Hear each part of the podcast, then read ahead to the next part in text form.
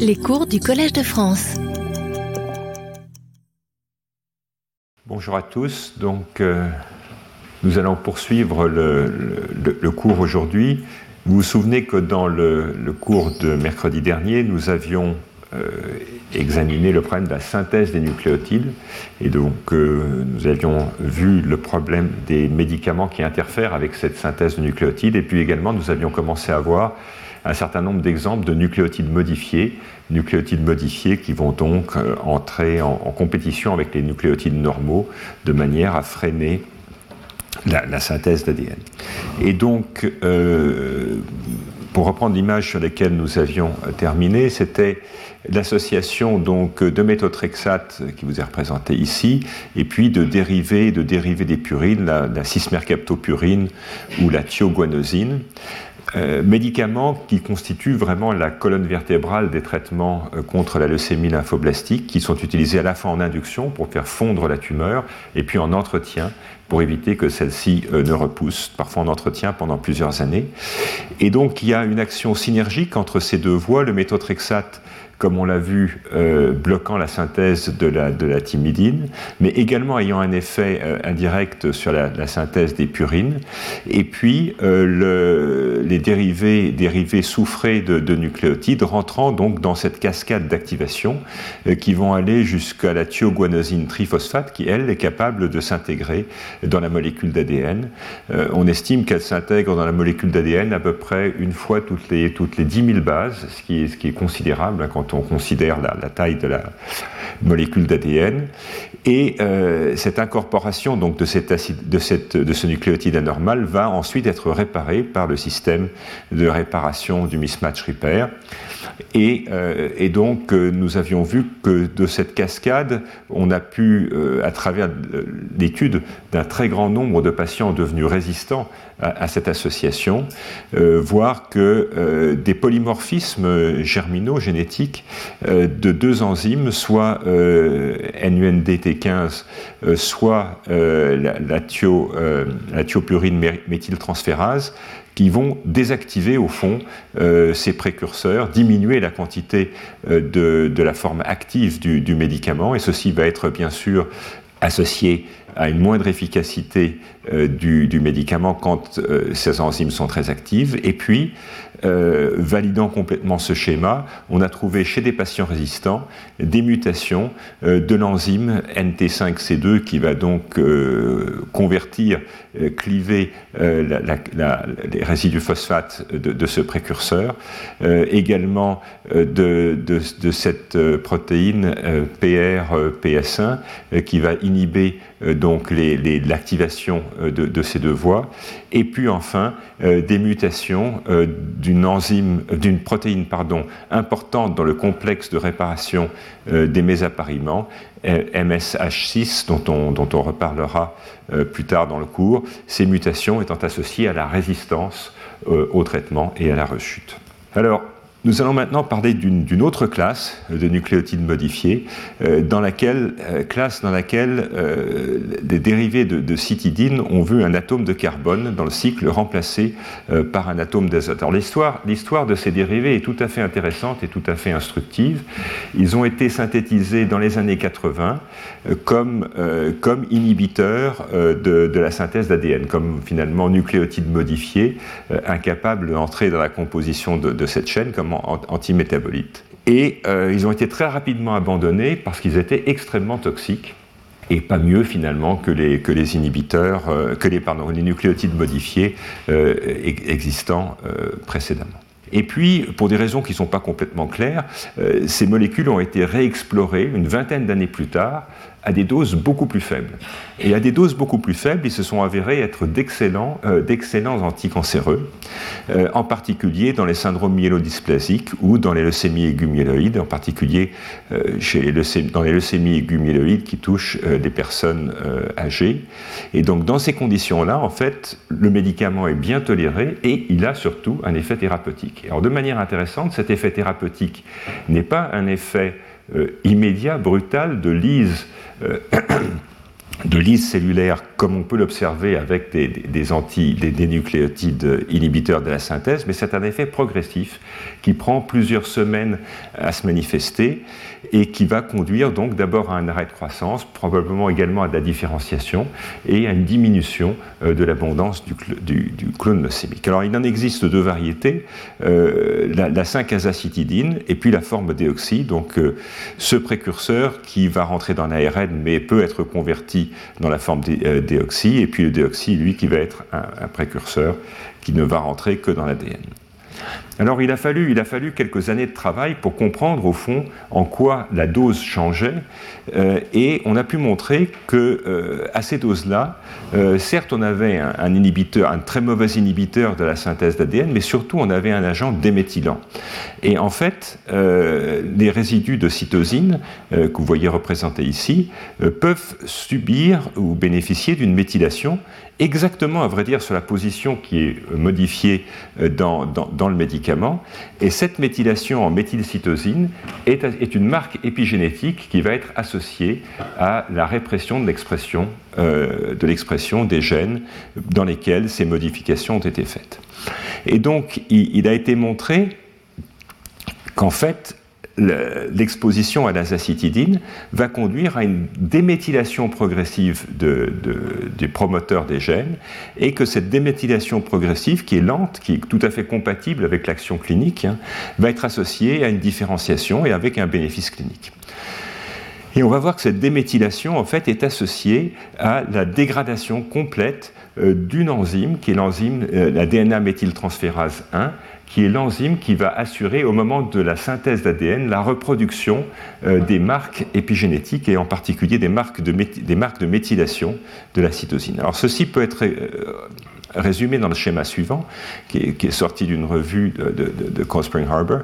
Euh, finalement, dans l'utilisation historique euh, on prend des très fortes doses. Ces très fortes doses vont modifier profondément l'ADN, bloquer les fourches de réplication et induire une mort immédiate. Et dans l'utilisation à faible dose, on va incorporer euh, ce nucléotide modifié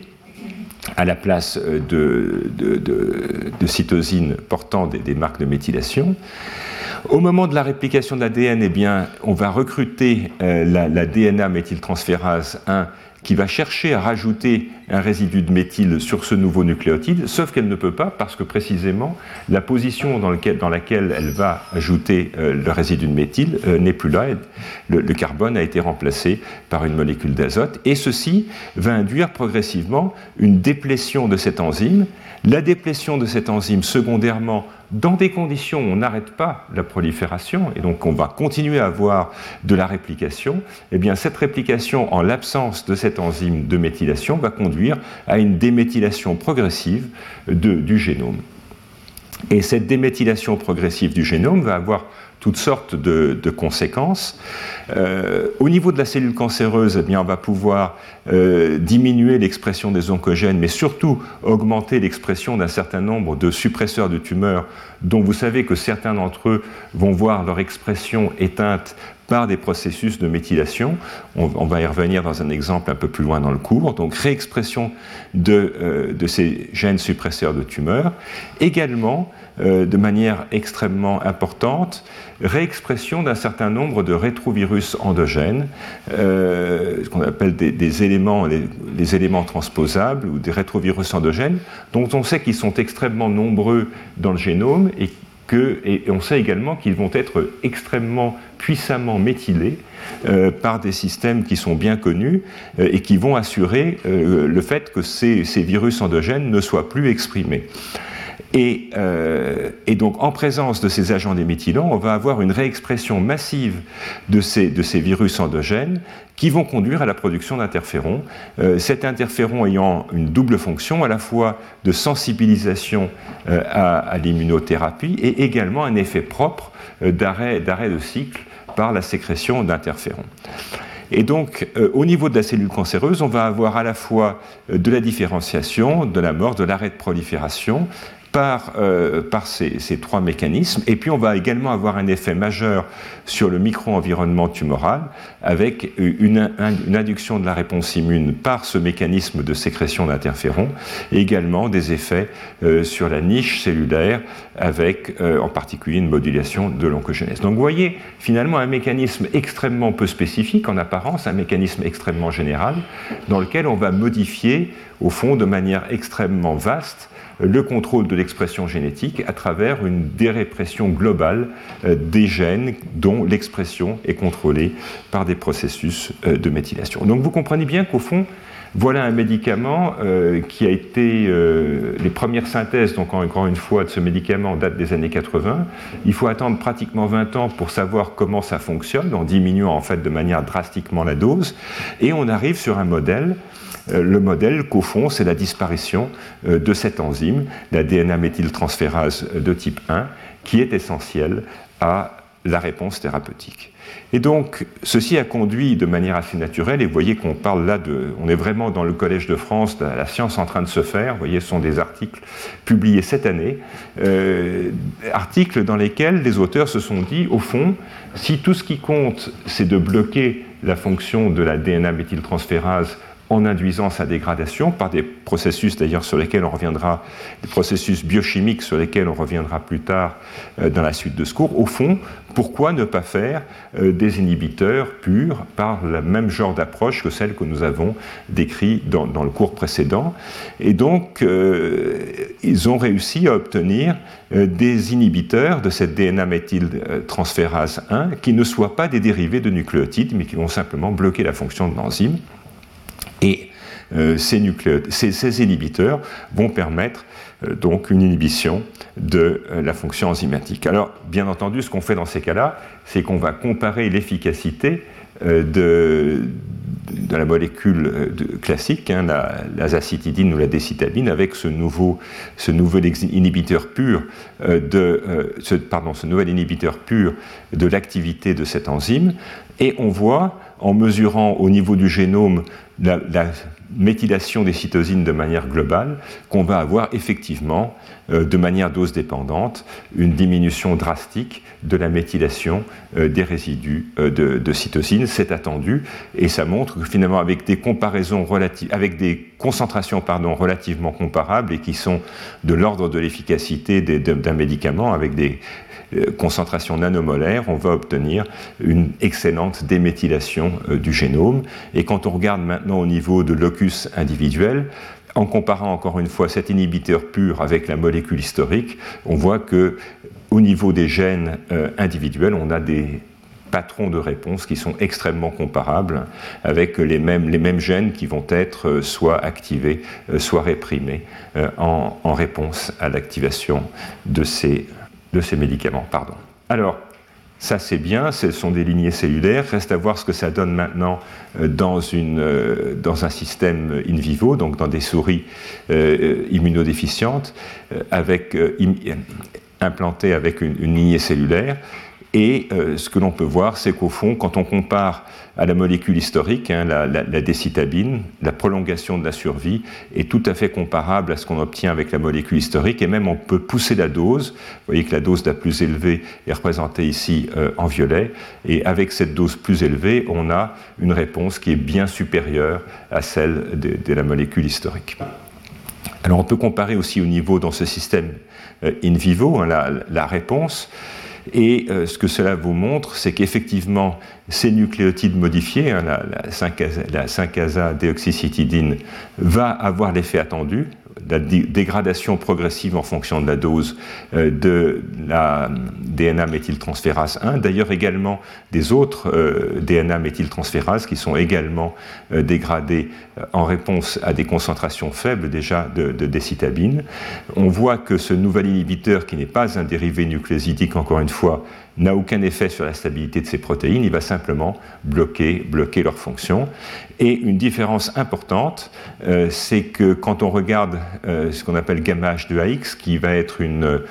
une, marque de souffrance de l'ADN, de cassure de l'ADN, eh bien on voit qu'avec la décitabine, on a effectivement euh, dans ce processus de déméthylation une étape de cassure de l'ADN que vous voyez très bien ici, avec une induction dose dépendante de cette marque, de cette signature de cassure de l'ADN, alors qu'on n'a absolument rien euh, avec l'inhibiteur pur de l'ADNA méthyltransférase de type 1. Donc, euh, une molécule beaucoup moins toxique, on peut pousser la dose assez fort, assez peu d'effets secondaires, pas de lésion de l'ADN, on a un effet déméthylant pur, et au moins dans ce que les auteurs ont, pu euh, examiner, on semble avoir la même, euh, activation des voies d'aval, les mêmes changements d'expression génétique, une même induction de la signalisation interféron, dont je vous ai dit que c'était une des signatures de ce type de molécule, et dont on sait qu'elle contribue à la réponse clinique. Donc c'est un candidat médicament, et potentiellement c'est un candidat médicament qui pourrait être beaucoup plus puissant que les déméthylants actuels, en admettant toutefois que l'intégralité de leur efficacité clinique vienne bien de la déméthylation de l'ADN, ce qui est possible, mais ce qui n'est pas du tout certain. Euh, en effet, on sait que la, la, 5-azacitidine ou la 5-azadéoxycitidine vont également activer des voies de réparation de l'ADN, puisqu'on va avoir des phénomènes de cassure de la molécule d'ADN, et on peut imaginer que ces,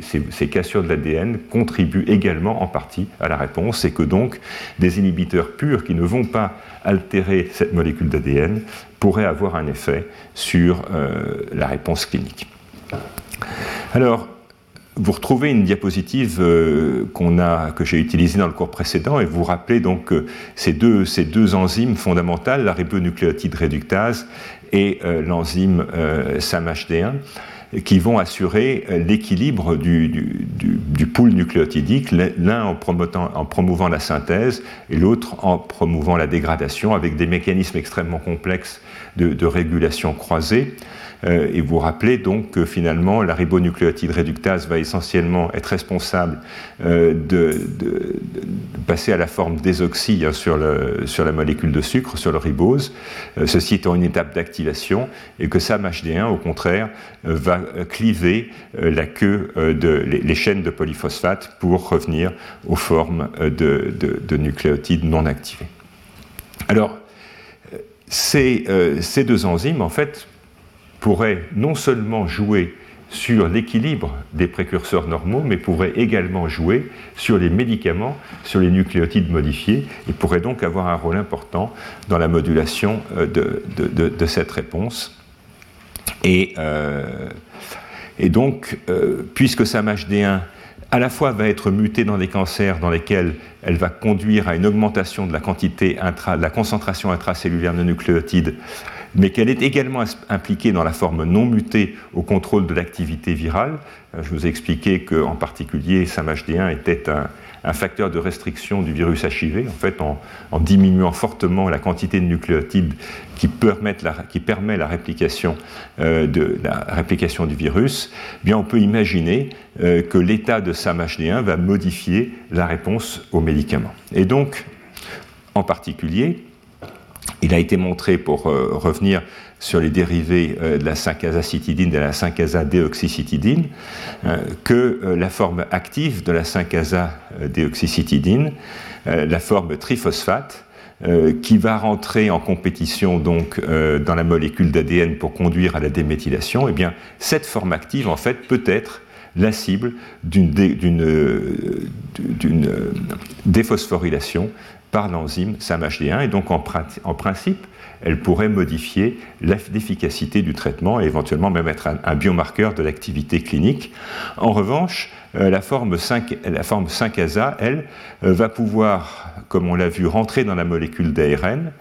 et une partie variable, hein, donc euh, estimée entre, entre, 5, entre 10 et, 30% va être euh, processée par la ribonucléotide réductase pour donner euh, la forme des oxy qui va rentrer dans la composition de la molécule d'ADN. Et donc, ce que, ce que, ces auteurs, et là encore, il s'agit, voyez, de travaux tout à fait, tout à fait récents et actuels, ont cherché à faire, c'est de voir dans, dans in vivo si l'extinction, l'extinction de l'expression de, de, de, de, cette enzyme, SAMHD1, ce qui est représenté ici euh, par la forme euh, KO, knockout, va changer la réponse, va changer la réponse à, à l'enzyme et donc avec la, la, la, la déoxy 5 acétidine Et vous voyez que dans ce cas-là, avec la forme déoxy, on a, on a effectivement, en présence de l'inactivation de SAMHD1, on va avoir un effet thérapeutique augmenté, impliquant que dans cette situation, dans cette lignée, on a effectivement une, euh, une, dégradation de la forme active et que cette dégradation de la forme active est responsable d'une moindre efficacité euh, dans, dans, dans, ce système. Et de manière tout à fait remarquable, si on fait la même expérience, mais cette fois-ci avec l'autre dérivé, euh, avec la 5-azacitidine, eh bien, on s'aperçoit de manière un petit peu surprenante que là, on n'a plus d'effet. Euh, c'est-à-dire qu'avec ou sans avec ou sans SAMHD1, on a toujours, on a toujours une réponse euh, clinique, même si la réponse n'est pas considérable. Et donc, ceci, en fait, suggère que, au moins dans ce modèle, les effets de la 5-azacitidine sur l'ARN sont au moins aussi importants que les effets de la 5-azacitidine sur l'ADN, traduisant encore une fois le fait que les modes d'action de ce type de dérivés ne sont pas compris euh, de manière euh, très, très précise et très complète. Donc, euh, SAMH1 est aussi capable de dégrader d'autres bases modifiées. par exemple, il a été montré qu'il est capable de, dériver, de dégrader également l'ARA-CTP, qui est la forme active euh, de la citarabine, dont on a vu que c'était l'un des principaux médicaments euh, utilisés dans le traitement des leucémies aiguës euh, myéloïdes. Et donc, dans, cette, publication récente également, les auteurs ont voulu faire un crible un crible de substances qui seraient capables de bloquer l'activité de SAMHD1 de manière à sensibiliser à la. Euh, et de manière tout à fait surprenante, ils ont trouvé des médicaments bien connus, comme la gemcitabine, euh, qui sensibilisent fortement aux effets toxiques de la racitine, mais sans, inhiber SAMHD1. On va le voir les données sur la diapositive suivante. Et en fait, un, ensemble d'expériences leur a permis de montrer qu'en fait, cette sensibilisation est indirecte. Et cette sensibilisation passe par une inhibition de la ribonucléotide réductase qui va permettre de diminuer la synthèse des nucléotides endogènes. Et la synthèse de ces nucléotides endogènes, vous rappelez, va avoir un effet de rétrocontrôle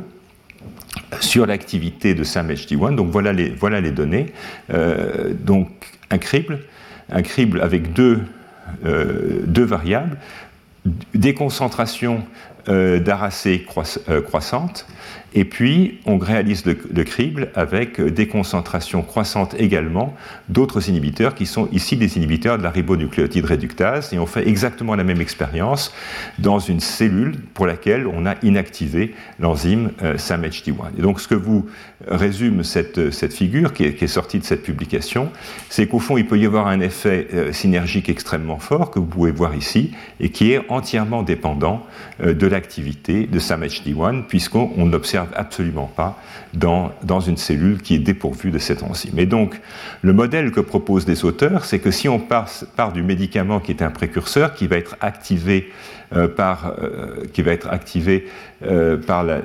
la, désoxycidine kinase en ARA-CTP, qui est la forme active qui va rentrer dans l'ADN, cette forme active peut être dégradée par l'enzyme SAMHD1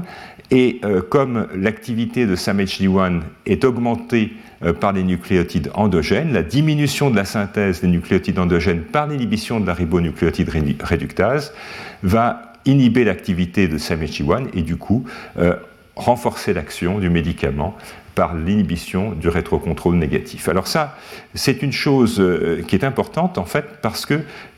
déjà un certain nombre de patients ont pu bénéficier euh, de combinaisons d'hydroxyurée et d'aracitidine sans qu'on ait vraiment rationalisé euh, le bénéfice de ces combinaisons. Et euh, un certain nombre d'essais cliniques suggèrent que, effectivement, ça pourrait être une stratégie facile à mener qui augmenterait l'effet de l'aracée. Alors, encore un mot sur ce que j'ai appelé mentionné comme nucleotide sanitizing. Donc, ceci traduit le fait que les nucléotides sont des molécules fragiles, très fortement réactives et qui sont faciles à oxyder les nucléotides libres étant en fait beaucoup plus, beaucoup plus susceptibles à l'oxydation que la forme polymérique euh, qui est la, molécule d'ADN. Et il existe de nombreuses formes de nucléotides modifiés, mais euh, les plus courants sont la 8-oxoguanine, qui est un marqueur euh, classique de stress, oxydant, et puis la, la 2-hydroxy-DATP. Et donc ce processus de nettoyage en fait nucléotidique est assuré euh, par euh, toute une série d'enzymes qui vont euh, cribler, qui vont pardon, dégrader en fait ces nucléotides modifiés avant que ceux-ci n'aient pu s'intégrer dans la molécule d'ADN. Et donc les auteurs qui ont poursuivi ces travaux se proposaient de se dire au fond que de bloquer l'activité de ces enzymes de nettoyage devrait conduire à l'intégration de nucléotides modifiés devraient être toxiques pour la cellule, pourraient donc être de bons, anticancéreux. Sans rentrer dans les détails, hein, euh, une des enzymes dont on va parler euh, beaucoup, c'est euh, MTH1, qui va nettoyer, en fait, cliver les formes oxydées du, DGTP et du DATP. cette enzyme est une des enzymes principales contrôlant la mutagénèse chez les bactéries. si on inactive l'homologue de cette enzyme chez la bactérie, on va avoir une mutagénèse très très fortement augmentée. Et donc, euh, les auteurs ont développé des inhibiteurs, euh, mais on peut se poser quand même la question de l'index thérapeutique. Hein. Dans les toutes premières diapos du cours, vous vous rappelez que je vous disais qu'il est toujours essentiel de savoir qu'est-ce qui différencie la cellule normale de la cellule cancéreuse pour avoir un, index thérapeutique. Et là, le seul index thérapeutique que l'on puisse imaginer, euh, c'est la croissance différentielle entre des, tissus qui croissent très vite et d'autres qui croissent doucement. Néanmoins, et c'était au fond la preuve de concept de cette approche, c'est que des travaux anciens avaient montré que chez des souris prédisposées au développement des tumeurs euh, par inactivation d'un anti-oncogène, eh bien, l'inactivation génique de MTH1 va en fait conduire à un blocage du développement de ces tumeurs, ce qui établit donc que c'est une cible pharmacologique raisonnable et qu'on a une preuve de concept de cette activité anticancéreuse de potentiel, d'inhibiteur de cette enzyme. Néanmoins, pour l'instant, euh, les, premiers inhibiteurs euh, qui ont été développés ont beaucoup d'autres effets, en particulier des effets sur les microtubules qui semblent être impliqués aussi dans leurs effets euh, in vivo. Donc c'est un sujet qui est encore en pleine, en pleine exploration. Alors je voudrais parler maintenant euh, de données là aussi qui sont vraiment des données euh, en, plein, en plein développement, qui sont euh, l'exploration des, interactions avec le microbiote à travers le commentaire de, deux études assez complexes, mais dont j'ai essayé de vous résumer les, points les plus saillants, qui ont été publiés il y a cinq ans dans, dans Cell, et qui, au fond, se sont intéressés à un trio euh, un, organisme modèle qui est le ver, euh, le elegans, euh, des bactéries dont C. elegans va se nourrir et qui vont constituer donc son microbiote intestinal, et puis des, des médicaments anticancéreux utilisés chez l'homme, en particulier le, la 5-fluorouracile, hein, le 5-FU, qui est largement utilisé dans le traitement en particulier des, des cancers du côlon. Et donc,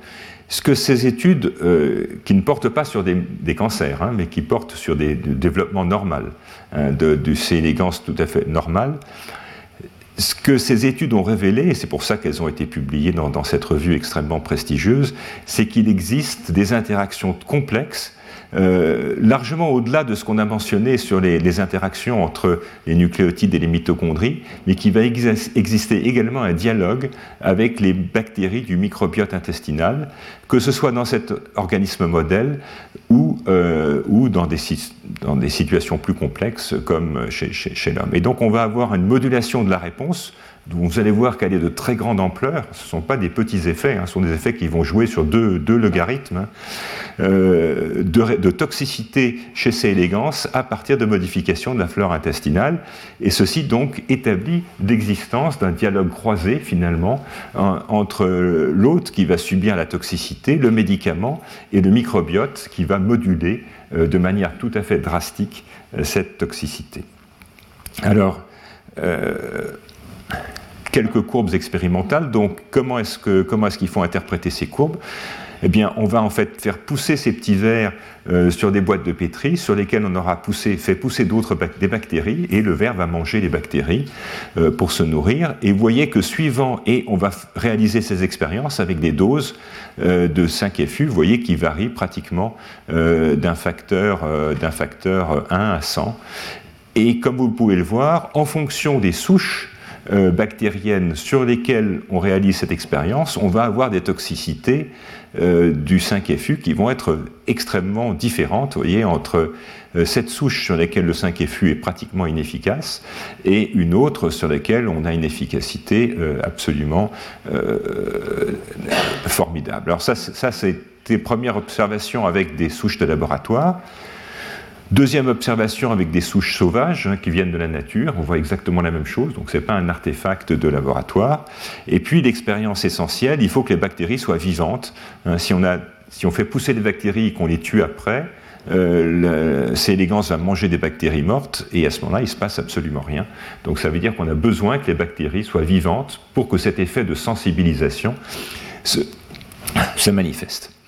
Et donc ça, c'est une preuve extrêmement forte hein, de l'interférence entre ces deux systèmes biologiques, hein, que la, réponse à ce médicament anticancéreux euh, va être très largement déterminée par le type de bactérie euh, que euh, le C. elegans va, va avaler.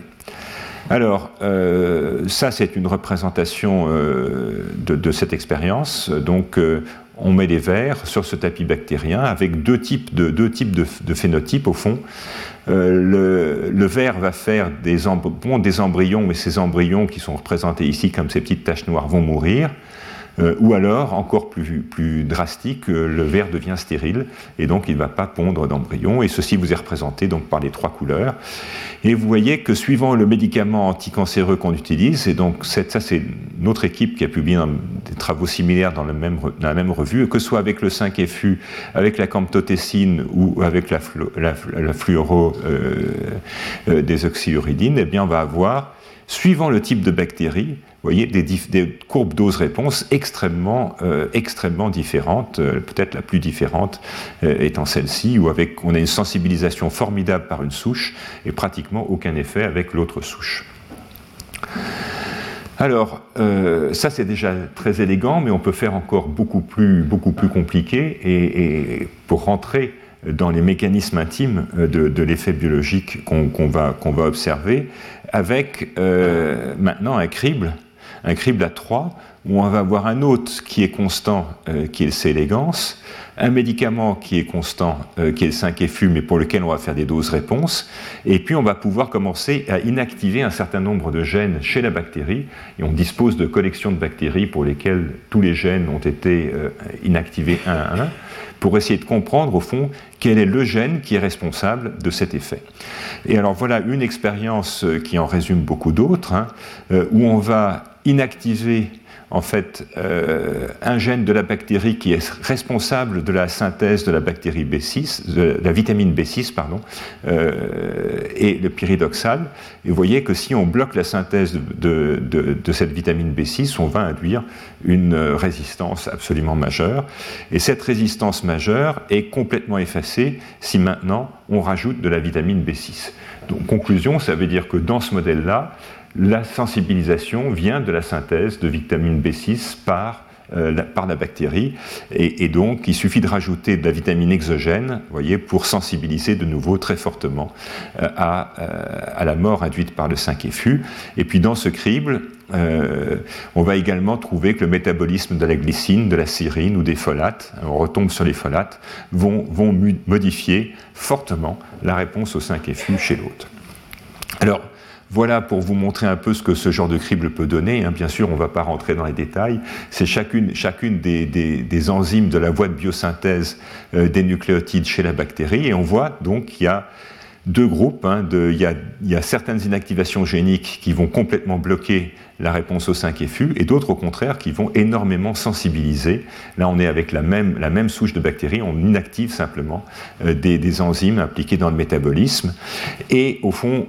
ce qui est essentiel, on traite avec du 5-FU, euh, c'est que l'enzyme, l'enzyme essentielle, c'est celle qui va, permettre de convertir le 5-FU en précurseur de ribonucléotides et pas en précurseur de désoxyribonucléotides. Et ceci est sensibilisé fortement si on bloque euh, la synthèse endogène de nucléotides. Et donc la conclusion des, auteurs, c'est qu'au fond,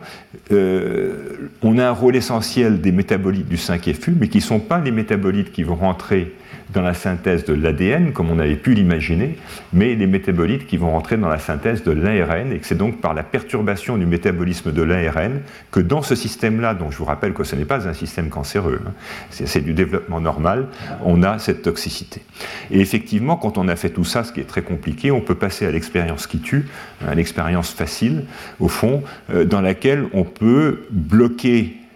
euh, cet empoisonnement finalement de colis par le 5FU, on peut le bloquer euh, par un précurseur de l'uridine, par l'uridine, donc euh, précurseur d'ARN, et on ne bloque pas par la thymidine, qui est le précurseur de l'ADN, ce qui est vraiment la démonstration extrêmement élégante que dans ce modèle-là, encore une fois, c'est l'intégration euh, de, nucléotides, de ribonucléotides modifiés dans la molécule d'ARN qui est responsable de la toxicité. Bon, ce qui est schématisé donc par ce, dialogue au fond dans lequel la bactérie va fabriquer du fluorouracil triphosphate qui va transposer ensuite à l'hôte et l'hôte, l'hôte, donc le verre, euh, va intégrer ces précurseurs dans ces molécules d'ARN, et ce sont ces molécules d'ARN modifiées qui vont être responsables de la mort, plus que des modifications euh, du métabolisme des nucléotides qui existent aussi, mais qui sont moins importantes hein, euh, dans la mort. Encore une fois, j'insiste sur le fait que ce sont des études extrêmement élégantes hein, qui montrent, qui illustrent de manière parfaite ce qu'on appelle aujourd'hui la biologie de système, dans laquelle on arrive à, modéliser avec des, systèmes extrêmement puissants. Vous avez vu ce, crible génétique sur la bactérie avec euh, les facteurs, les facteurs métaboliques, euh, pardon, les facteurs de médicaments anticancéreux euh, qui modulent l'un et l'autre. Et donc, Ceci souligne la complexité des interactions euh, et, comme vous le savez probablement, il y a un certain nombre d'études qui ont impliqué le microbiote dans la réponse aux médicaments chez l'homme et c'est peut-être pas pour rien que le 5FU est largement utilisé dans le traitement des cancers du côlon, euh, peut-être justement parce qu'il y a une proximité euh, avec, le, microbiote. Alors, en conclusion de cette première partie du cours sur les dérivés nucléotidiques. Donc, vous avez compris que de très nombreux dérivés nucléotidiques sont utilisés comme anticancéreux. Euh, juste pour mémoire, un certain nombre d'entre eux sont également utilisés comme antiviraux. Euh, il y a des, nombreuses, de nombreuses molécules euh, d'ADN, de nucléotides modifiés qui sont utilisés avec succès comme antiviraux. Et une des conclusions de, ces travaux, donc récents encore une fois, c'est que contrairement à ce qu'on avait pu penser pendant très longtemps, euh, ces dérivés nucléotidiques ne ciblent pas uniquement la réplication de l'ADN nucléaire, il peut y avoir des effets sur la mitochondrie, euh, des effets sur l'ARN, et les doses et la biotransformation euh, sont des éléments extrêmement important qui, complique euh, beaucoup les choses et donc une réexploration de leur métabolisme et de cette pharmacologie est en cours et qui ouvre de nouvelles pistes de, compréhension et de modes d'action. De modes d'action dont vous avez compris qu'ils étaient déjà pas forcément très simples dans le contexte de monochimiothérapie, mais n'oublions pas que la plupart du temps chez des patients, aujourd'hui, ce sont des polychimiothérapies, et donc on va complexifier encore largement la question en mélangeant des molécules euh, qui peuvent interférer l'une avec l'autre, ce qui complique encore les interprétations, d'où la difficulté euh, d'identifier de bons biomarqueurs de, réponse à ces traitements. Euh, mais ce qui laisse en même temps imaginer que cette réexploration, au fond, de cette chimie et de cette biologie qui avait une trentaine d'années, euh, cette réexploration pourrait amener à des découvertes importantes, éventuellement avec de nouvelles stratégies thérapeutiques. Donc un domaine en pleine effervescence, et pour ceux d'entre vous que ça intéresse, euh, ma chaire organise un colloque qui aura lieu le 22 mai, qui va réunir un certain nombre de spécialistes mondiaux de ces questions, qui vont parler donc de, leurs travaux en cours sur la réexploration des métabolismes. Alors je voudrais passer maintenant à la deuxième, euh, grande question euh, que je voulais euh, discuter avec vous dans ce cours, qui là encore est un approfondissement de questions que nous avons vues l'an dernier, qui est au fond les alkylants. Alors que sont ces alkylants? Ces alkylants, ce sont des molécules chimiques extrêmement réactives et qui vont, entre autres, on va le voir, cibler les bases, mais cibler les bases cette fois-ci, au lieu d'avoir des bases modifiées qu'on donne comme traitement, on va donner des espèces chimiques extrêmement réactives qui vont aller modifier ces bases, et ce sont ces modifications des bases qui, au moins en partie, vont être responsables de l'effet thérapeutique. Donc, pour ceux d'entre vous qui étaient présents au cours de l'an dernier, vous vous rappelez que Ceci, encore une fois, a été découvert largement par hasard euh, pendant la Seconde Guerre mondiale, à l'occasion euh, euh, d'une explosion en fait d'un bateau qui, stockait des, gaz de combat. Et chez les, chez les, militaires qui sont morts du fait de l'exposition à ces gaz de combat, au cours de l'autopsie, on s'est aperçu qu'en fait, il y avait une toxicité hématopoïétique pardon, retardée qui n'était pas du tout connue, à laquelle on ne s'attendait pas. Et donc, très rapidement après, euh, très rapidement après, eh bien, des, euh, médecins, euh, je crois de Harvard, ont utilisé ce composé extrêmement simple, donc qui s'appelle la moutarde azotée, chez des patients atteints de cancer diffus de lymphome, donc chez des patients à qui on n'avait aucune, aucune solution à proposer, puisque le côté diffus empêchait la chirurgie, empêchait la radiothérapie. Ils ont donc été exposés à des doses croissantes de moutarde azotée et de manière tout à fait surprenante, euh, ces médecins ont obtenu des, rémissions transitoires, c'est-à-dire que transitoirement, au moins pendant quelques semaines, la tumeur a fondu euh, en réponse à l'exposition de ces euh, moutardes azotées. Et donc, c'est progressivement, évidemment, ceci a été raffiné, on va voir comment, hein, mais ces études finalement commençant par un accident de guerre, ont débouché sur des produits qui sont aujourd'hui très largement utilisés produits dont les cibles moléculaires commencent à être mieux, euh, mieux comprises et pour lesquels on commence également à avoir des éléments permettant d'expliquer euh, la, spécificité euh, de l'action de ce type de produit. Alors, ce qu'on trouve dans tous les, les, textbooks hein, pour expliquer l'effet de la moutarde azotée, donc vous voyez que c'est une espèce extrêmement extrêmement réactive. Cette espèce, extrêmement réactive va être capable d'aller cibler euh, l'atome d'azote euh, qui est porteur d'une charge nucléophile sur la base de guanine. Et euh, cette espèce réactive va donc faire ça deux fois finalement. Et en ciblant deux résidus de guanine différents sur, les deux, sur la chaîne de l'ADN, va être capable de réaliser au fond un pontage covalent entre les deux chaînes d'ADN. Évidemment, ce pontage covalent entre les deux chaînes d'ADN est quelque chose d'extraordinairement toxique, puisqu'il va empêcher la réplication, il va empêcher la séparation des deux chaînes, qui est le prélude euh, de la à la réplication de l'ADN. Et donc ça, c'était euh, le, modèle, le modèle classique euh, permettant d'expliquer l'action de ces, de ces alkylants sur la molécule d'ADN. Alors on a développé d'autres, d'autres on parlera des dérivés du platine hein, un peu plus tard dans, ce cours, peut-être dans le cours prochain, produit extrêmement largement utilisé en chimiothérapie anticancéreuse euh, aujourd'hui et qui partage une partie du mode d'action avec, euh, avec ces alkylants, et puis les nitrosourés qui font la même chose. Alors quand on regarde d'un petit peu plus près, en fait, on s'aperçoit que ces alkylants qui encore une fois sont des, agents qui vont réagir de manière extraordinairement non spécifique, peuvent faire des tas de choses. Ils peuvent se fixer une fois sur la molécule d'ADN, ils peuvent se fixer deux fois quand ils sont euh, bivalents sur le même brin, où ils peuvent réaliser euh,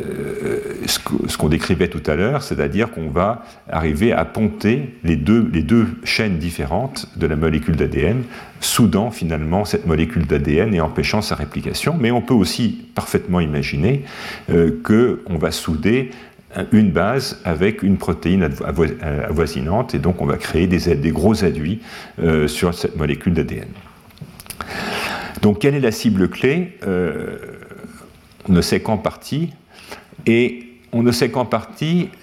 avec quand même des observations importantes montrant que les systèmes de réparation de l'ADN sont extrêmement importants dans la réponse aux alkylants, euh, soit chez des patients, on verra des exemples, soit dans des modèles euh, précliniques. Et ceci donc établit de manière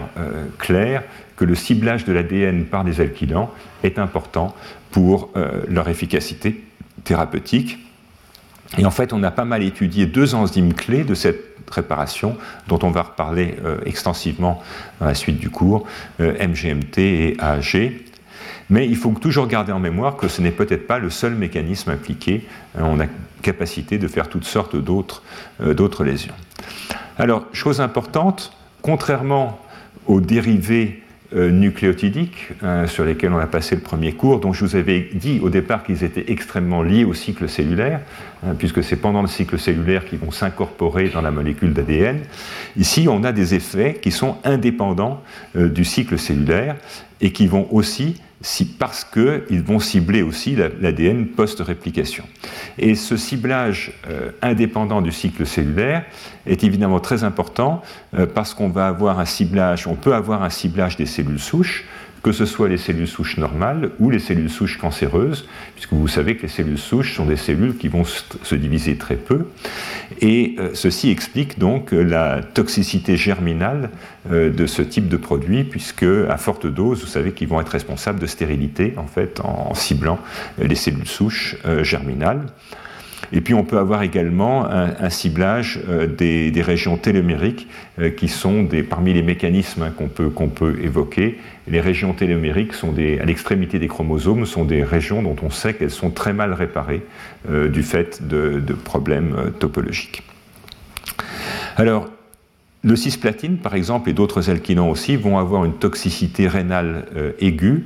et il a été euh, montré que cette toxicité rénale aiguë, passe euh, par des anomalies mitochondriales, l'idée étant qu'on peut éventuellement cibler soit les protéines mitochondriales clés, soit l'ADN mitochondrial, et à cet égard, on sait que la réparation des adduits de l'ADN est beaucoup moins facile dans la mitochondrie. Hein. les, complexes de réparation ont beaucoup de mal à, à rentrer dans les mitochondries euh, comparées euh, au noyau. Alors si on compare, euh, si on commence à regarder la chimie hein, de, de, cette alkylation, pour ceux d'entre vous que ça, que ça intéresse, euh, une remarquable revue euh, écrite par une chimiste euh, dans, Nature Reviews on Cancer, qui montre donc avec les quatre, on retrouve nos quatre, nos quatre bases, hein, thymidine, adénine, cytosine, guanine, et on retrouve les positions qui vont être ciblées. Donc ces deux, ces deux atomes d'azote peuvent être ciblés sur l'adénine. Euh, toujours cet atome d'azote peut également être ciblé sur la guanine ou celui-ci sur la cytosine, mais en fait ce ne sont pas euh, les, résidus qui sont les plus dangereux. Le plus dangereux au fond pour la cellule, euh, c'est ce, résidu d'oxygène porté par la guanine, hein, qui est l'oxygène 6, en position 6, qui est vraiment la forme privilégiée et la plus grave de, de l'alkylation. Et même si ce n'est pas la plus importante, hein, des, études ont montré que la, la 6-méthylguanine représente moins de 5% des lésions des alkylants, mais elle semble responsable de la majorité euh, des effets biologiques, et on va voir, on va voir comment. Et, euh, et, à cet égard, donc, je vous rappelle que les alkylants, que ce soit des alkylants exogènes, hein, des médicaments, ou des alkylants endogènes qui peuvent être produits par les métabolismes, sont mutagènes et ils sont aussi protumoraux. Euh, ces, traitements anticancéreux sont connus pour induire secondairement, euh, chez un petit nombre de patients, favoriser en fait le développement ultérieur d'autres cancers parce qu'ils vont soumettre les tissus normaux à des, stress euh, mutagéniques extrêmement, extrêmement élevés, extrêmement importants. Donc, juste euh, pour vous montrer que ça, ça existe dans, la, vraie vie, donc tout ça, ce sont des médicaments hein, qui sont utilisés dans, différents, types de tumeurs. Beaucoup, on va le voir dans des tumeurs euh, du système nerveux central, dans les gliomes, euh, avec en particulier le thémosolomide dont on va parler beaucoup, parce que son mode d'action a été très bien étudié. Des dérivés, des dérivés des nitrosourés, et puis des dérivés bivalents, bifonctionnels des moutardes azotées, avec là aussi toute une série de, composés utilisés dans le traitement des leucémies, des lymphomes, du cancer de l'ovaire ou des cancers du sein. Alors, je vous ai dit que la liquidation va donc conduire à l'étude des mécanismes de, réparation. Alors on ne va pas faire le détail hein, de tout ça. Très schématiquement, d'abord dire qu'il y a plusieurs systèmes. Euh, au moins cinq systèmes sont décrits euh, sur, cette, euh, sur cette diapositive. Certains systèmes sont des systèmes directs. C'est-à-dire que, par exemple, si on a une méthyle, une de la guanosine, certains systèmes, et en particulier cette enzyme MGMT, va directement exciser, le groupement méthyle et en excisant le groupement méthyle par l'intermédiaire d'une cystéine hyperréactive, on va corriger immédiatement le défaut. Euh, même chose pour les, modifications euh, de, l'adénine sur lesquelles une autre enzyme va pouvoir directement euh, cliver, cliver le radical et restaurer l'ADN dans son état initial. Et puis après, il y a d'autres systèmes plus complexes, le Base Excision Repair qui va juste enlever la base ensuite induire des cassures et permettre une resynthèse de l'ADN. Le Nucleotide Excision Repair, NER, qui va, par intermédiaire d'un processus compliqué qui est lié à la transcription, réparer l'ADN aussi. Et puis un autre système qui est le Mismatch Repair, MMR, euh, qui là, par l'intermédiaire d'un complexe de reconnaissance du mésappariement, euh, va d'abord reconnaître la lésion, euh, l'isoler, cliver, cliver un morceau euh, de l'ADN et resynthétiser, resynthétiser un nouvel ADN qui va être ensuite, par une ligase, euh, ressoudé de manière à corriger ces lésions. Donc, euh, systèmes qui peuvent éventuellement être complexes, systèmes qui, dans certains cas, un système peut être, certaines lésions peuvent être prises en charge par un système ou par un autre. On va voir des, des exemples. Et une chose importante, on y reviendra dans un instant, c'est que ce processus peut être interrompu, et quand en fait il est interrompu, il peut euh, finalement faire une lésion beaucoup plus grave. C'est ce qui est connu pour le Base Excision Repair, où au fond l'hyperactivité de cette enzyme AAG peut conduire en fait à l'accumulation de ces formes avec déjà une, cassure d'ADN, cette étape-ci étant rapide et l'étape de réparation étant lente. Et donc paradoxalement, la mise en route du système de réparation peut aggraver biologiquement, sensiblement, euh, la, réponse. Et, euh, et enfin, la réparation, quand elle est mal faite, peut conduire à la mutagénèse. Et là aussi, on va voir, on va voir des exemples. Alors, euh, un petit catalogue, euh, on ne va pas rentrer bien sûr dans, les détails, qui vous montre pour chaque type de lésion, hein, identifié sur les bases, sur les, atomes, d'azote ou sur les atomes d'oxygène, quel est le système de réparation qui va prendre en charge euh, ces, aduits euh, responsables de l'alkylation. Très schématiquement, vous voyez que chaque fois qu'on a des dérivés du, du haut-méthyl, au 6-méthylguanosine, c'est cette enzyme MGG, M, MGMT euh, qui va intervenir. Et par ailleurs, quand on a une, euh, un cross-link, donc quand on va souder euh, ensemble deux bases, à ce moment-là, c'est le système de recombinaison homologue et, le, système Fanconi qui va intervenir pour, pour réparer ces lésions bifonctionnelles. Et donc, en face de ces différents systèmes de réparation, toujours dans, dans, cette même revue, on détaille finalement un certain nombre de, de situations cliniques dans lesquelles on sait que ces systèmes de réparation ne sont pas euh, au, niveau au, niveau désiré euh, d'efficacité. Et euh, on va parler en particulier plus tard du, de cette enzyme fondamentale, hein, MGMT, responsable de la réparation directe, dont l'expression peut être perdue dans certaines formes de tumeurs du système nerveux central et également du système de mismatch repair, qui peut être perdue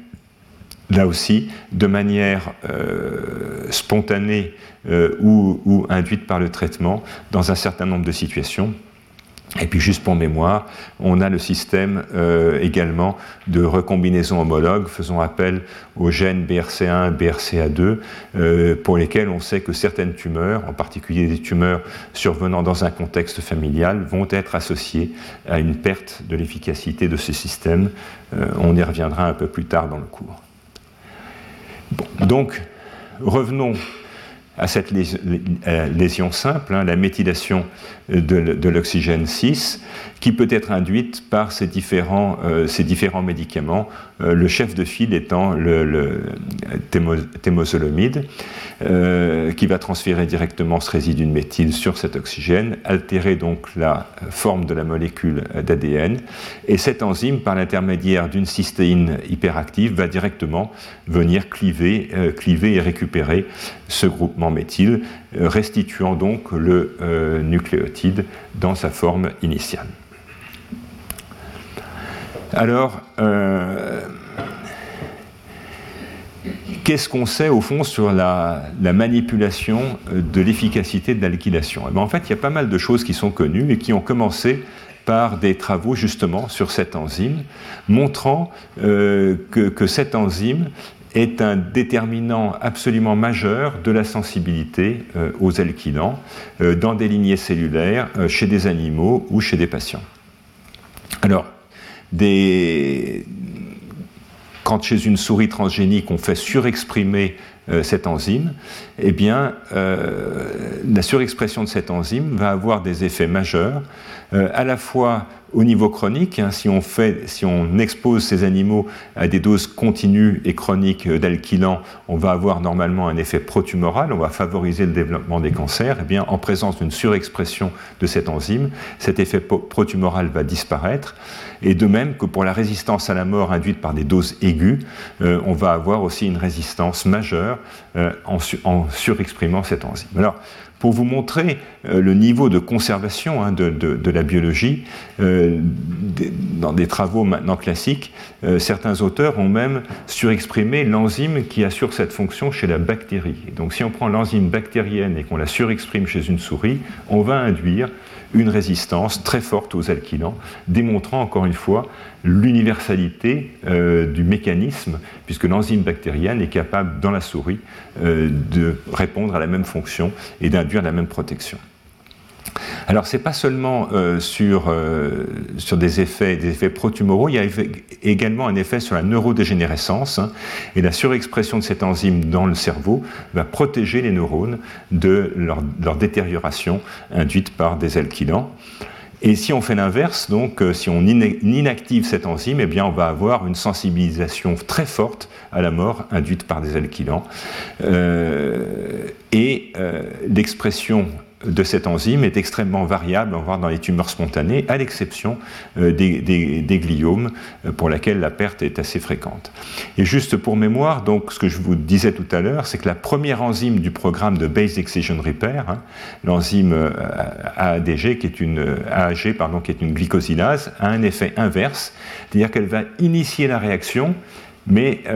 après, il y a une étape limitante. Et donc, s'il y a une très forte expression de l'AAG, finalement, comme c'est l'étape suivante qui est limitante, on va transformer finalement une, lésion assez peu toxique en une lésion extrêmement toxique, et donc on va aggraver en fait paradoxalement euh,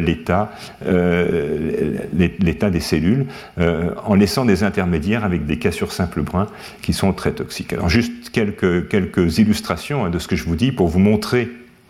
la puissance de cet effet. Si on compare euh, la capacité de cellules à induire, euh, pousser dans des conditions clonogéniques, hein, donc la capacité au fond d'une multiplication rapide, un effet de, cellules souches, euh, cet effet de, multiplication rapide de formation de colonies, en comparant des cellules qui ont ou qui, qui expriment ou qui n'expriment plus cette enzyme, vous voyez qu'en réponse au euh, thémosolomide, on a une différence de, de 3 log, un facteur quasiment 10 000 entre le pouvoir clonogénique euh, avec l'enzyme, où au fond les, cellules tolèrent relativement euh, l'alkylant, et vous voyez que si on n'a pas du tout l'enzyme, on n'a plus rien qui pousse, tellement l'alkylation est toxique. Alors, à quoi ça sert, à quoi ça sert en clinique euh, ben, C'est important parce qu'en fait, dans les gliomes, donc dans les tumeurs du système nerveux central, il peut y avoir euh, une perte de l'expression euh, de cette enzyme. Et cette perte d'expression peut être liée soit une méthylation du promoteur, soit une perte complète du, chromosome qui porte cette enzyme. un certain nombre de ces tumeurs, en particulier les glioblastomes, sont génétiquement très instables et donc elles vont perdre, perdre beaucoup de chromosomes. Et donc des travaux récents montraient qu'en fait l'association des deux événements, si on a une perte d'un allèle et méthylation de l'autre, on a une bien meilleure réponse clinique au, au, Et donc aujourd'hui, euh, cliniquement, on va avoir un typage de, l'expression de cette enzyme pour savoir s'il faut mettre en route le traitement par ce type d'alkylant ou pas. Alors une question qui reste ouverte, hein, au fond, c'est de savoir pourquoi est-ce que ce groupe de tumeurs relativement spécifique va perdre euh, de manière si fréquente euh, l'expression de cette enzyme, et on ne le sait pas vraiment. juste une diapo pour vous montrer qu'il y a le thémosolomide est le, chef de file, hein, mais il y, a, toute une série d'autres, d'autres alkylants qui sont utilisés en clinique largement euh, pour des, tumeurs du, système nerveux central, mais aussi euh, en partie pour la maladie de Hodgkin euh, ou, pour, ou pour des mélanomes. Bon, donc, on est a priori dans un modèle euh, simple. Hein. On a ce système de réparation, l'alkylan marche pas bien. On n'a pas le système de réparation, l'alkylan marche bien, au moins transitoirement. Alors en fait, les choses deviennent plus compliquées parce qu'il y a un deuxième partenaire qui, arrive à ce moment-là, qui est justement le système de détection et de réparation des mésapariments, avec euh, donc ces gènes euh, MUT, MUT S, MUT L, qui vont euh, reconnaître, reconnaître ce mésappariement dans l'ADN, euh, couper ensuite l'ADN, exciser le fragment qui contient le mésappariement et resynthétiser, resynthétiser un, fragment nouveau et religuer pour réparer, réparer ce mismatch. Et donc, euh, pour synthétiser en fait ce qui se passe, en réponse donc à des agents alkylants comme le thémosolomide, eh bien, on a donc une euh, alkylation d'un résidu méthyle sur ce résidu de guanosine. Donc deux choses l'une. Soit euh, on a de la chance, l'enzyme va directement exciser le méthyle et, euh, tout va bien, il n'y a pas de mutation et la, cellule survit. Soit on a un premier cycle de réplication et en fait, c'est là que les choses se compliquent, parce que euh, le 6, euh, le, 6, euh, le méthyl au 6 guanosine va être en fait reconnu comme un autre type de base et va s'apparier du coup avec une thymidine. Au, lieu d'avoir une cytosine, on va avoir un appariement avec la, avec la thymidine. Alors là encore, soit on a de la chance et on peut arriver à exciser à exciser ce résiduel qu'il est, ensuite avoir une réparation pour remettre le bon, euh, le bon nucléotide en face du T, et tout va bien. Mais ce qui va se passer ensuite, c'est que ceci va être reconnu comme un mésappariement, et donc le complexe, euh, de, le complexe de réparation des mésappariements, à ce moment-là, va entrer en, jeu. il va entrer en jeu, il va reconnaître ça comme une structure anormale, mais malheureusement, en essayant de réparer, il va couper le mauvais brin, et donc il va enlever le T qui est en face en laissant toujours, en laissant toujours le résidu muté euh, sur le brin intact, et donc va se créer ce qu'on appelle un cycle futile, où le système de réparation en permanence va essayer de réparer, il ne va pas y arriver, et donc ceci va conduire à des cassures simple brin euh, chroniques, cassures simple brin chroniques, pardon, qui vont activer euh, les mécanismes d'apoptose, entre autres euh, par création après de, de, cassures double brin qui peuvent être réparées éventuellement par réparation homologue. Mais en fait, c'est l'activité, l'emballement de cette activité de réparation qui ne peut pas arriver à réparer, qui va être responsable de la mort avec également euh, recrutement de, des protéines impliquées dans la réparation d'ADN, ce qu'on appelle les protéines de checkpoint, et en particulier la protéine ATR qui va être recrutée sur ce complexe et qui va signaler vers la mort. Alors vous allez me dire, tout va bien, euh, tout va bien puisqu'au fond, on veut, on veut tuer. Donc, euh, donc ce mécanisme d'emballement, du système de réparation, ce, ce recrutement d'ATR, c'est ce qu'on souhaite puisqu'on veut tuer justement euh, ces cellules cancéreuses. Alors dans un premier temps, c'est ce qui se passe et tout va bien. Sauf qu'évidemment, vous comprenez très bien euh, que tout va dépendre de l'intégrité de ce système de réparation. Et donc, au bout d'un certain temps, malheureusement, ce système de réparation va être muté. Et si ce système de réparation est muté, eh ce euh, à ce moment-là, le médicament n'a plus d'effet. Donc, ce système de réparation euh, par euh, le mismatch repair va directement induire la mort en réponse au thémozolamide, en créant ce cycle futile de réparation qui conduit à des cassures d'ADN, également en recrutant des protéines du checkpoint comme la protéine ATR qui vont directement induire une signalisation qui conduit à la mort. Et donc, euh, on a une très forte sélection de ces cellules qui sont par ailleurs génétiquement instables en faveur de la perte du système euh, MMR. Et effectivement, le jour où le système MMR est perdu, à ce moment-là, eh bien, on va avoir, euh, des mutations, c'est-à-dire que quand ce système n'existe plus, à ce moment-là, directement aller vers la survie et vers la mutation. Et donc, l'alkylan, plutôt que d'induire de la mort, l'alkylan va induire de la mutation. Donc il y a deux phases. Euh, une première phase qui est une phase euh, souhaitable, thérapeutique, où on est euh, MGMT- mais MMR+, et puis ensuite, par sélection de mutants perte de fonction de MMR, on va avoir une deuxième phase où on va avoir le défaut des deux systèmes de réparation. Et à ce moment-là, l'alkylan ne va plus conduire à la mort, mais l'alkylan va conduire à de la mutagénèse et maintenir la croissance des cellules. Donc ce mécanisme vous est résumé ici. Hein. Donc euh, la première chose, c'est de ne plus avoir ce système de, réparation du, du, du 6-méthylguanosine deux cas de figure. Soit le mismatch repair est intact, à ce moment-là, on va avoir une reconnaissance des lésions,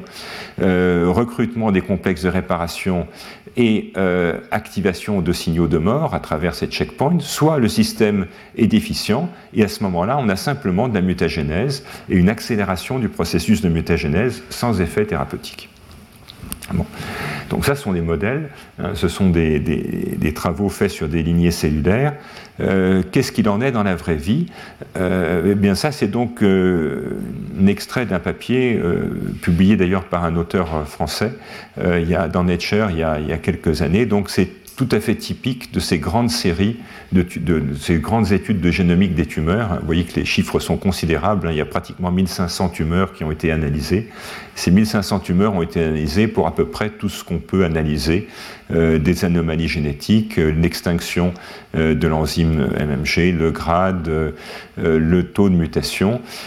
Et euh, ce, que montrent ces, analyses, c'est que effectivement, dans la vraie vie, chez les patients, eh bien, euh, quand, euh, quand on a affaire à une tumeur récurrente, donc qui a pu bénéficier de traitement par du thémozolamide, on va avoir une très grande, bien plus grande instabilité génétique, que cette instabilité génétique va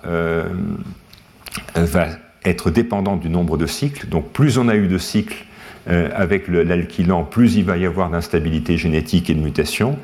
Et si on est capable, sur un, sous-ensemble de patients, de distinguer euh, les, euh, les, situations où le promoteur du MGG était méthylé ou pas, on voit qu'il y a induction d'instabilité génétique uniquement part après le traitement du thémozolamide, uniquement si le promoteur était méthylé. Donc ceci montre, démontre dans la vraie vie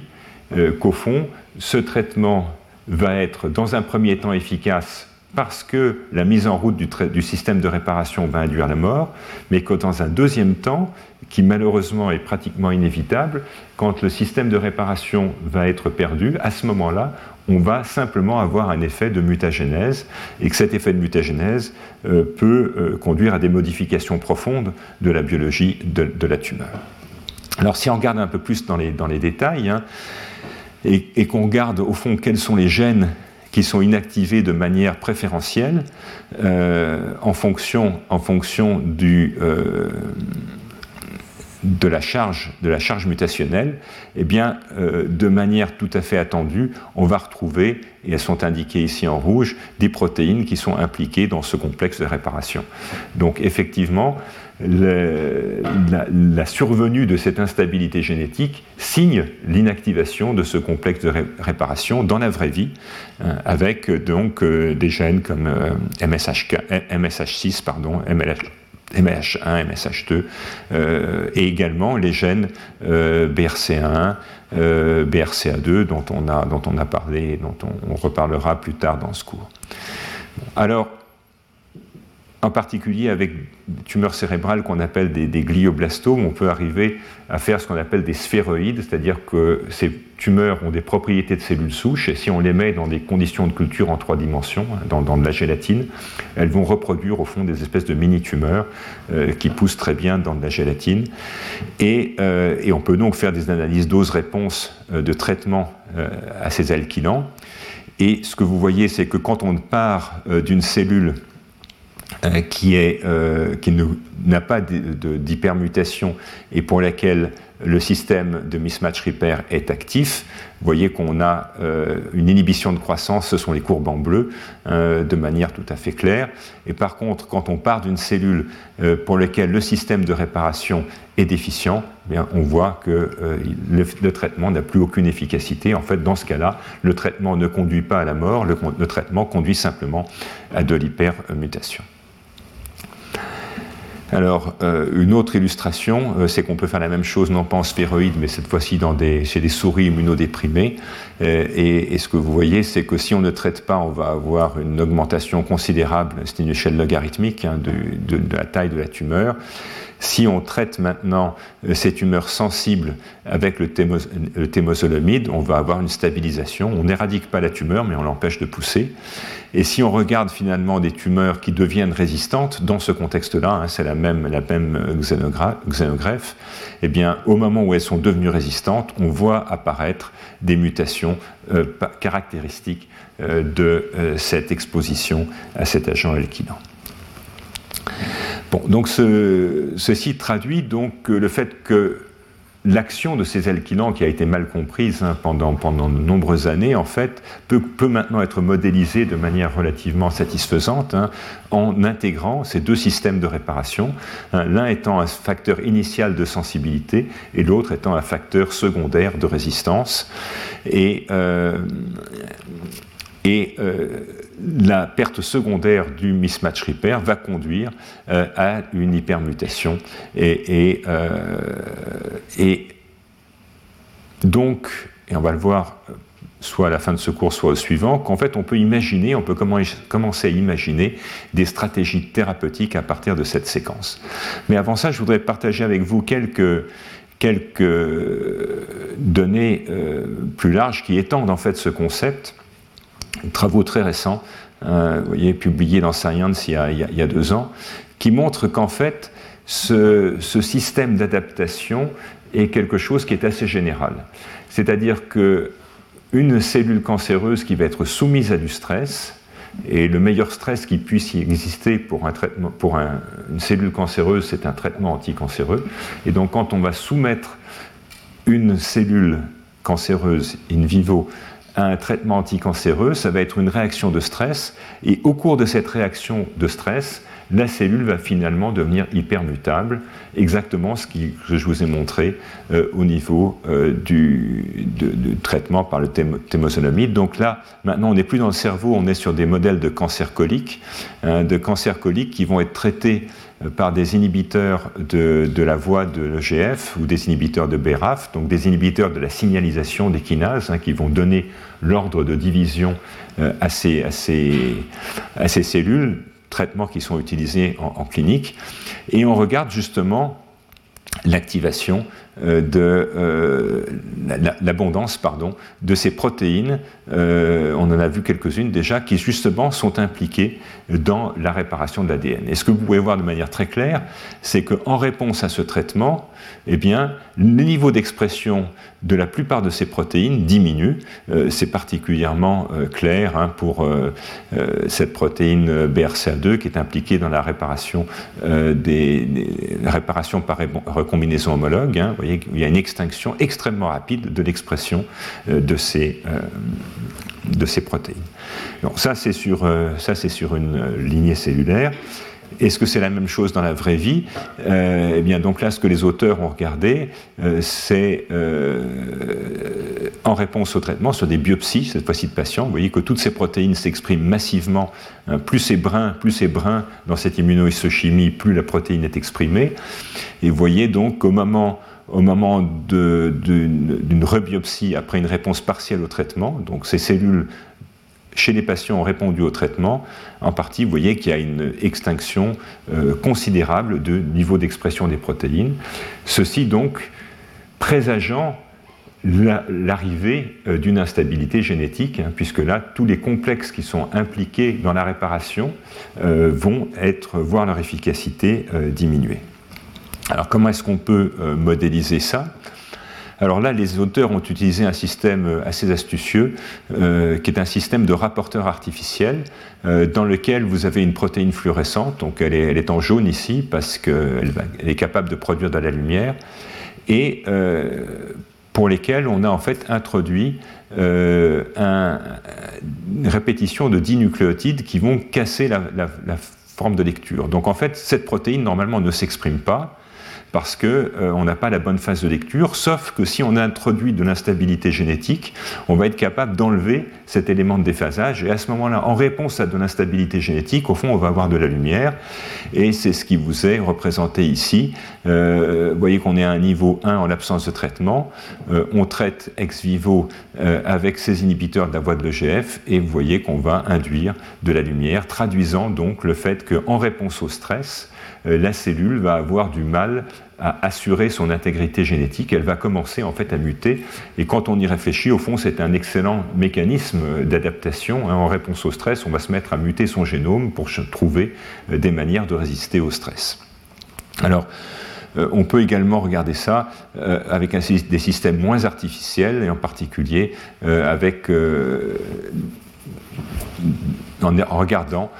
la stabilité des séquences microsatellites, euh, qui sont des, marqueurs euh, endogènes de la euh, stabilité de régions répétées du génome, et on va voir effectivement qu'en réponse au traitement, dans les cellules qui sont devenues résistantes, on va, on va avoir de l'instabilité génétique qui va apparaître. Donc, l'analyse des microsatellites va montrer une instabilité génétique induite par le traitement, et euh, ceci montre euh, que, euh, en réponse à un stress aigu, au fond, la cellule cancéreuse, comme beaucoup d'autres systèmes biologiques, va se mettre à générer de l'instabilité. Et cette instabilité va lui permettre, au fond, de trouver des solutions de survie, solutions de survie qui sont des solutions adaptatives. Et en fait, ce qui est tout à fait remarquable, c'est que ceci est formellement analogue à des mécanismes qui ont été bien, bien étudiés chez les bactéries et dans lesquels on sait que le traitement des bactéries avec des antibiotiques va conduire à une instabilité génétique transitoire. Et donc les bactéries soumises à un stress antibiotique vont se mettre euh, en fond à muter, à muter un peu dans tous les sens pour essayer de trouver une solution pour échapper, euh, échapper à, aux, aux, antibiotiques qui vont gêner leur croissance. Et évidemment, ceci complique beaucoup le classement et le traitement euh, des cancers coliques, puisque justement un des éléments essentiels euh, de classification, c'est de distinguer des cancers coliques qui ont un génome stable ou qui ont un génome instable, avec l'instabilité des microsatellites en particulier. Et donc ces travaux, encore une fois tout à fait récents, montrent que certes, on peut regarder la stabilité ou l'instabilité dans des conditions basales, mais que pendant le moment du traitement, au moment où on traite, en fait, cette division euh, va être partiellement effacée, et même dans des génomes stables, on va induire de l'instabilité. Quelles vont être les conséquences de ça. Et alors, dans des travaux de la même équipe, d'ailleurs publiés euh, dans, Nature il y, a, quelques années, les, auteurs ont essayé, ont tenté une expérience extrêmement simple, ce sont souvent les expériences les plus simples qui sont les, plus démonstratives. Donc, ils vont inactiver euh, le, gène MLH1, qui est l'un des, composants euh, très importants du système, du complexe de réparation euh, par le, du mismatch repair. Donc, ils vont créer artificiellement deux cellules isogéniques tout à fait comparables. L'une d'entre elles a le système de réparation, l'autre ne l'a pas. Et vous voyez que quand on fait pousser ces tumeurs chez des souris immunodéprimées, hein, elles poussent à la même vitesse. Il n'y a pas de. Même en fait, euh, peut-être que celle-ci pousse un tout petit peu plus vite, mais on n'altère pas essentiellement la viabilité et la croissance de ces cellules en inactivant le système de mismatch repair. Par contre, quand on va passer dans un système syngénique, donc un système de souris euh, pour lequel le système immunitaire va être actif, eh bien là, vous voyez que c'est complètement différent. Et vous voyez que, certes, la lignée parentale pousse très bien, mais que par contre, les lignées pour lesquelles, euh, que sont des clones, donc les clones euh, pour lesquels on a inactivé le système de réparation, elles ne poussent pratiquement pas. Alors pourquoi est-ce qu'elles ne poussent pratiquement pas? Eh bien, ce que les auteurs cherchent à montrer, et la solution, c'est qu'en fait, en altérant le système de réparation de l'ADN, on va créer ce qu'on appelle des néo-antigènes. En fait, en créant de l'instabilité génétique, on va créer euh, des séquences euh, de protéines qui n'existent normalement pas et qui vont donc être reconnues comme étrangères. Et donc, ce que les auteurs suspectaient ici, c'est l'existence, au fond, d'une réaction immunitaire contre, ce qu'on appelle des néo-antigènes qui, qui sont le résultat de cette mutagénèse induite par défaut de euh, réparation de l'ADN. Donc, l'inactivation des systèmes de réparation dans ce système qui est extrêmement propre, hein, puisqu'on a affaire à des, lignées qu'on appelle syngéniques, donc elles sont identiques en tout point au départ, mis à part que l'une arrive à réparer et que l'autre n'arrive pas à réparer, eh bien, ça conduit à une absence de, euh, réparation possible. Alors, ils ont été un petit peu plus loin, euh, sans rentrer dans les détails, ils vont montrer que effectivement, c'est une, euh, c'est une euh, réponse, ce qui se passe, c'est une réponse immune, puisque s'ils, stimulent l'immunité avec des immunothérapies comme l'anti, l'anti-PD1, l'anti-CDL4, hein, les deux grandes molécules classiques qui sont utilisées en clinique humaine hein, pour, pour stimuler l'immunothérapie, vous voyez que ces, ces cellules qu'on avait réussi à faire pousser, euh, ben, non seulement elles vont s'arrêter de pousser, mais elles vont commencer à décroître, ceci traduisant l'activation du système immunitaire qui est observé uniquement quand on a inactivé le système de réparation et pas quand on a inactivé le contrôle. Et pour finir, ils ont calculé euh, la présence de néantigènes et ils voient en fait que dans la lignée parentale qui est stable, on a très peu euh, de, de néomutations qui vont apparaître avec, euh, avec la croissance, alors que dans, dans, des lignées dans lesquelles on a inactivé le, système de réparation, et en particulier si on les laisse pousser longtemps, vous voyez, si on les laisse pousser 250 jours, on va avoir à ce moment-là une accumulation en masse euh, de nouvelles, de nouvelles mutations, et ces nouvelles mutations étant à l'origine de nouvelles séquences, et ces nouvelles séquences étant reconnues euh, comme, comme étrangères. Alors, Ceci a poussé ces auteurs, et là encore, vous voyez qu'on est vraiment dans la science en train de se faire, un des papiers qui est publié cette année. Ceci a conduit ces auteurs, au fond, à se dire est-ce qu'on ne pourrait pas exploiter euh, cette stratégie? Vous voyez, dans, cette, euh, dans cette, vision, hein, on part des gliomes dans lesquels, au départ, si, les enzymes de réparation sont euh, inactivées, on va être sensible, mais secondairement, on va avoir une résistance, et cette résistance va s'accompagner euh, d'une dérive génétique, de néomutations, mais ces néomutations pourraient à la limite constituer des cibles thérapeutiques. Et donc, euh, dans une population extrêmement sélectionnée, ils sont partis dans, euh, c'est l'équipe d'Alberto Bardelli en, Italie, à Turin, ils sont partis de patients qui avaient des cancers colorectaux mutés pour race, et qui ne présente initialement euh, pas d'inactivation euh, du système de, réparation et qui sont par ailleurs inactivés pour, pour la,